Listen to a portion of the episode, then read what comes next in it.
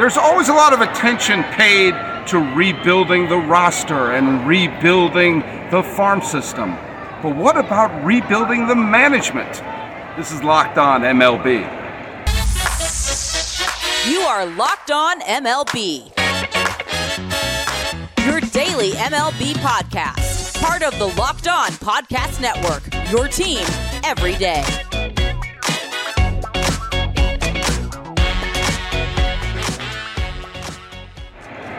Hello, baseball fans, and welcome to Locked On MLB, part of the Locked On Podcast Network, where it's your team every day. This is the daily podcast. We talk about all of Major League Baseball.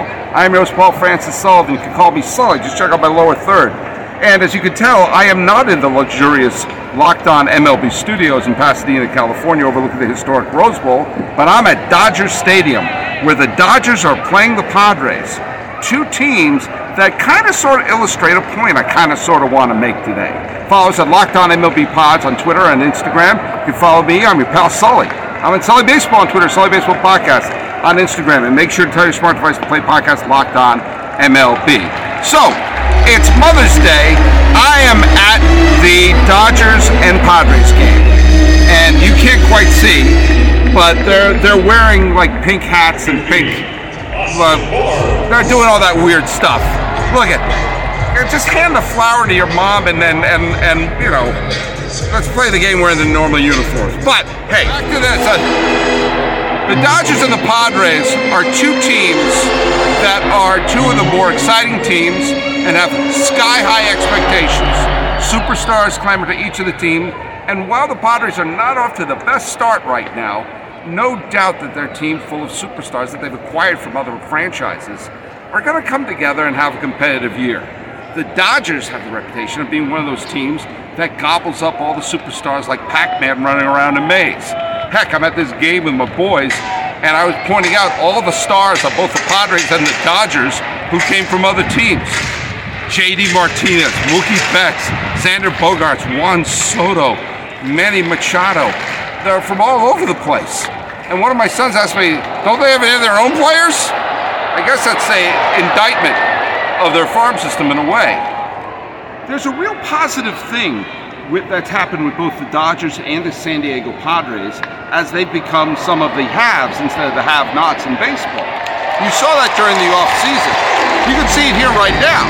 Sure, it's Mother's Day, and Mother's Day is a big draw, and they're playing the Padres. That's a rivalry game.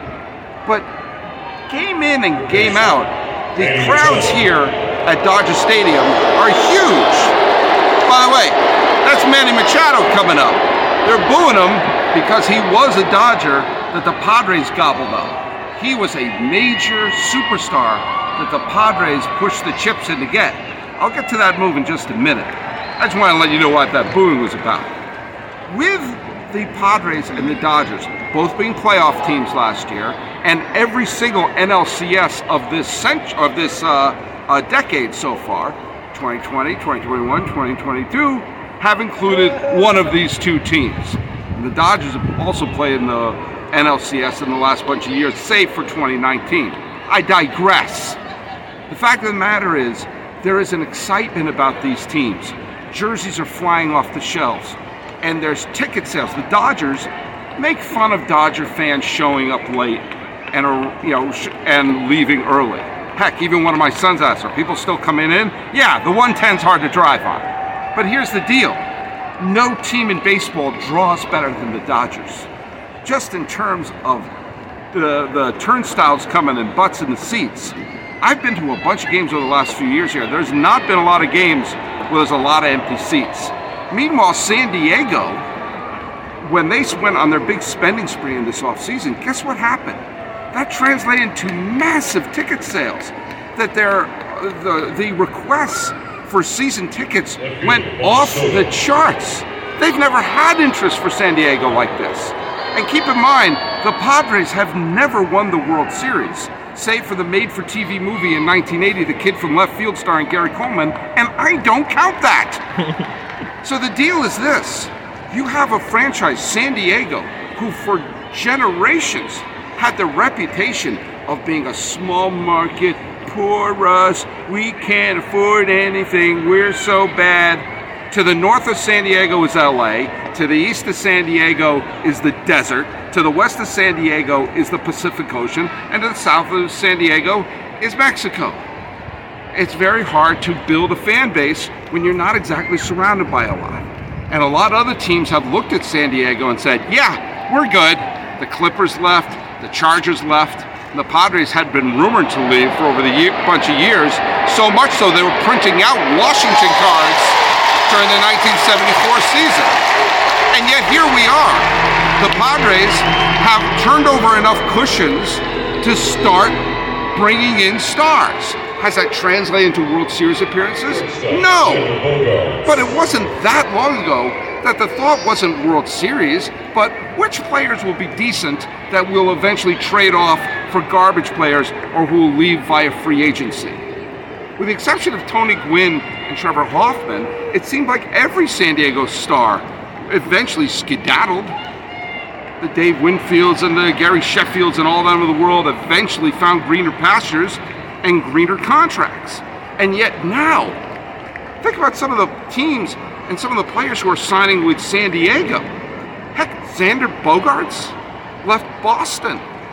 Now, how can a small market team like Boston compete with a giant market like San Diego? By the way, I made that same joke a couple times in the offseason, and a couple people thought I was serious and sent me the demographics of New England versus San Diego. It's called sarcasm. Pick it up. but both of these organizations have come to the knowledge that actually, and again, I want you to sit down, by investing to make their product better and to put the money onto the field, they are getting interest and, again, brace yourselves, becoming more profitable and more successful. Los Angeles is going crazy for the Dodgers and people in San Diego are embracing the Padres like never before. And this hasn't been the case over recent years. Hey, I'm at Dodger Stadium on Mother's Day, and these were some last minute tickets. Well, guess what my wife did for these tickets? She used Gametime, and she took all of the worries about getting tickets for your the ball game and made it simple and being able to do right online right for your last minute tickets. Doesn't matter what you're getting it for, it could be for theater, for comedy, for sports. They take care of all of it at Gametime. You get exclusive flash deals on tickets, and the Gametime guarantee means you'll get the best price. If you find tickets in the same section and row for less, Gametime will pay you 110% of the difference. It's the fastest growing ticket app in this country for a reason. Get images of your seat before you buy so you know exactly what you get when you arrive. Tickets are sent directly to your phone, so you have to dig for your email. Snag the tickets without the stress of Gametime. Download the Gametime app, create an account, and use code LOCKEDONMLB for $20 off your first purchase. Terms apply. Create an account and redeem code LOCKEDONMLB for $20 off. Download Gametime today. Last minute tickets, lowest price guaranteed. It's 2023 right now. Let's rewind the clock back to 2012, just 11 years ago. This was not the case that the Padres and the Dodgers were beloved organizations with the turnstile spinning and fans just can't wait to be part of the game. Do you remember when the McCourts bought the team and they eventually ran into bankruptcy? In their crazy public divorce, they were turning the team into their own personal ATM. The Dodgers were bankrupt. And even though they had a good team, they had a team with talent had a team that made the postseason with Joe Torre and Clayton Kershaw in his prime. They didn't make any of the big acquisitions to put them over the top. You know what, who was available via free agency? CC Sabathia, a future Hall of Famer, native California, who was dying to stay in the National League after his cameo with the Milwaukee Brewers. And the Dodgers didn't sign him. Why? Well, because the McCourts were out of money the Dodgers probably could have won a World Series if they added CC Sabathia, if they started spending money. Instead, the team, McCourt, was driving this team into the ground and turned the Dodgers into a, a laughing stock of baseball. Meanwhile, the San Diego Padres weren't a lot better. They were playing in a brand new baseball palace, but after back to back division titles and several you know quality seasons, including a season in 2010 where they nearly made the postseason. They dismantled the team completely, gutted the squad, trading away stars like Adrian Gonzalez for close to nothing. And some of the players they did get back from, like Anthony Rizzo, they traded away again. You had Dodger games where the stands were empty, fights were breaking out, the Bryan Stow uh, being beaten almost to death in the parking lot happened, and the McCourts were a mess, and the Padres were an afterthought.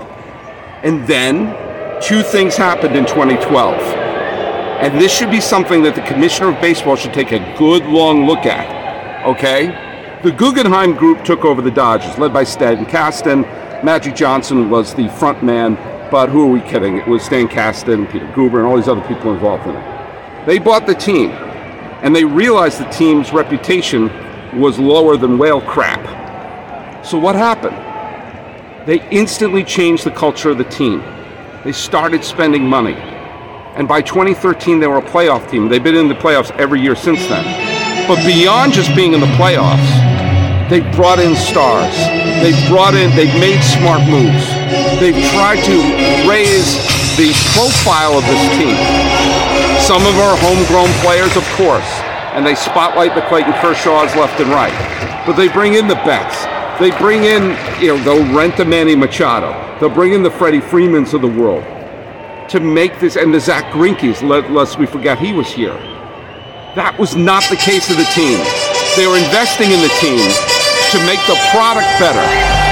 And it rise, the, the rising tide made all the ships rise because the quality of this team became a draw, not just in LA, but on the road.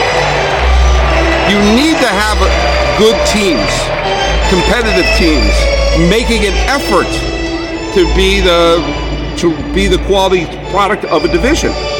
And around that time, you had the uh, uh, the management of the San Diego Padres also changed. And surprise, when you saw that Peter Seidler took over the Padres in 2012, there was a change in attitude. Not everything the Padres did worked the signing of Shields and the Uptons didn't quite pan out, but at least they were trying something. At least they were making the effort. And eventually they put together a foundation. And while the Hosmer signing did not exactly pan out to the all-star numbers they were hoping with them, it did kind of send a message saying like, hey, maybe we're a place you'd want to be if you're a baseball player. If you're a baseball player, say, hey, what if I was a multimillionaire living in a gorgeous city like San Diego? And the Padres turned the culture of that around, stealing Manny Machado from the Dodgers, stealing Xander Bogaerts, uh, sending their farm system away to try to get Juan Soto. Have all of them worked perfectly? No, but they made it to the league championship series for only the third time in their history. And they brought in Bob Melvin, one of the best managers in baseball, to be part of it. Essentially, the Seidler organization turned the culture around in San Diego. The expectations in San Diego are a lot different than they've ever been in the history of the team. When has there ever been a point where people are saying, hey, this could be a World Series contender legitimately and for several years? As a foundation of Bogaerts and Soto and Machado and all of them are going to be there for a bunch of years, and Fernando Tatis Jr. are going to be there for a bunch of years in San Diego. This is not a one and done situation. This is not a 1997 Marlins. This is a chance to try to turn it around. And it being a city that only has baseball, no more football or basketball, this is an opportunity to make San Diego one of those baseball havens. Havens for free agents, havens for fans. And other ownerships should take note. Now, I can't claim to be the biggest fan of Rob Manfred. I can't claim to be the biggest fan of any commissioner, but there is a job the commissioner could have, and that is making sure if the commissioner does indeed represent the best interests of baseball in terms of the owners, in terms of their profits, which who are we kidding? That's his job. Take a good long look at what has happened with the Dodgers, who were a laughing stock just a decade ago, and the Padres, who were an afterthought not too long ago. What happened with those ownerships? They invested in the team. They had a plan, and turnstiles are ticking. Money is being made. San Diego is now a franchise associated with big budget free agents and big ticket superstars. Was that the case when the Seidlers took over the team in 2012? No. Was this the case where the Dodgers were a haven for free agents? No. But what we can't have is the good old boy network. The kind that Bud Selig, who was an owner, by the way, in one of the most massive conflicts of interest of all time, that an owner was also the commissioner of baseball for any period of time. You saw basically his buddies being shifted around, allowed to own teams, like he was putting together a fantasy team.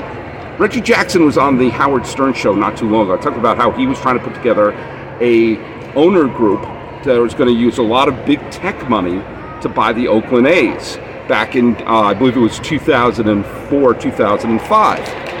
And Bud Selig, who was the commissioner at the time, said, oh, don't worry, we'll do it, we'll get you there, we'll get you there. And instead made sure the A's were sold to Lew Wolff, who by a complete coincidence was a fraternity brother in college with Bud Selig. Now, if you take a look at what happened to the A's from that moment, from the Lew Wolff ownership through the John Fisher ownership, the payrolls have gone down in the 18 years since that has happened. They've let the team go to disarray. The stadium's falling apart. They can't even sign the smallest of players, even though they're all billionaires. And the A's are pulling a profit every year. And now the A's are a disaster and may move to Vegas, may not. We don't know what's happening. And instead of thinking about giving the reins of the team to someone who has a goal of making the team competitive, they got someone who gutted a once proud organization. Owners should make sure that if a, uh, the, the commissioner should make sure if a new ownership is going to come in, and by the way, Fisher should be forced to sell the A's. He can make his billions of dollars, but we can't have people like him running baseball anymore. We need to have people with the mindset of what happened here in Los Angeles and what happened down in San Diego to say, hey, we are going to try to put a good product on the field because that'll make us money, which is what they want. It'll also make the product better. If you have a bunch of good teams trying to win, guess what? That's what this is. It's an entertainment for the summer. If you have teams that are not trying but collecting the revenue sharing check, by all definition, they're not doing what they're set out to do, which is to be summer entertainment. They have to have owners who come in and say, here's our plan. Here's how we're going to do it. Here's where to invest in some of our money to make this happen, to make the whole product good. And if they don't come through on that, take the reins away from them. You don't think the commissioner can take the reins away from a team? It happened here. The McCourts were running the team to the ground, and the commissioner forced them out because it was ruining one of the great proud franchises in baseball. If they have the power to do that, then they can do that with a team ownership who could, who could come in to a place like the A's. They're going to expand to some other places. We can no longer have owners who don't have their chief interests to make the product on the field better. Even if we're just talking about profitability. Even if we're talking about making the whole game better and they all make more money. Um, we'll take a quick pause in our management discussion. I'm here with my sons. This is that's Aiden and there's Mateo. They're my sons. We're here on Mother's Day. Um, now, you guys are not exactly the biggest baseball fans in the world. Am I a bigger? Are you as big a baseball fan as your dad? No, no, no. All right. So, um, I want you guys who are here mainly because you love your dad and not because of any devotion. Show show everyone what hat you brought, Maddie. Show everyone what hat you brought to the game. That's right, brought an A's hat. So, um, as we're sitting here, give me a couple of your thoughts of the game and also uh, times that you've gone to the ballpark. Um, I the game's not. I I think the game's interesting. Uh, the thing is, uh, they it wasn't until the third inning that they started scoring, so it was kind of like the first two innings were kind of filler, basically. Which I mean, I, it's not their fault technically because you know, it, Well, the other team's trying to stop them from scoring. yeah. So I guess it was a stalemate, which I guess is interesting. Putting those words is interesting, but not quite the same as like a stalemate of like two armies fighting. Fair enough. Which would at least yeah, that'd be something. All right, what, what is your what is your thought on on the game? Uh, It's it, it's it's fun to see uh, the um, the pitcher throw the ball at the at the batter, and it's fun when the batter hits it. A lot of times I kind of zone out, and I when I wake up again, I kind of forget where to pay attention to, and then I remember well the field's down there. Yeah, the field. Yeah, that's where you pay. Try to pay attention. To. Now, by the way, you are the living proof of why we need to put those nets up along the first base and the third base line because you zone out. And if you were sitting there about thinking about like the latest, uh, you know, anime or trying to figure out what was wrong with Rise of Skywalker, and suddenly Freddie Freeman, it's a line drive right off your face. That's what I'm very glad that we have that screen there. Now, hey, um, back when I was trying to make you a baseball fan, uh, before I realized that that was a fruitless exercise on my part, um, what are your earliest memories of going to ball games with your pop? I, I remember one time it was I was a wee little lad, about that big, and um, and uh, and we went to the. I don't remember what game it was. It might have been like it was somewhere in Northern California. I don't remember where. I'm, gonna- I'm going to boil it down to either the Giants or the A's. Probably uh, grandfather was there, so it might have been the Giants. Uh, and I remember the only thing I remember is kind of seeing the diamond like really small, like a bit of a ways away. Didn't really know what was happening, but I was thinking, oh, so that's what baseball looks like. You know, because I'd only see it on TV. What about you? Um, I vaguely remember being uh, there as a little little child, um, and I think uh, it's. I think I remember being upset for some reason. Um, uh, maybe it was because you might have told me this. I was. I think I was upset that uh, someone caught the game ball or something and they didn't give it back. Oh, I tell you, no, I'll tell you what happened there. Um, no, I'll tell you where you were. I remember this memory. I took you to a minor league game in San Jose. And what happened was, is a ball came to us, a foul ball, and this never happens to me.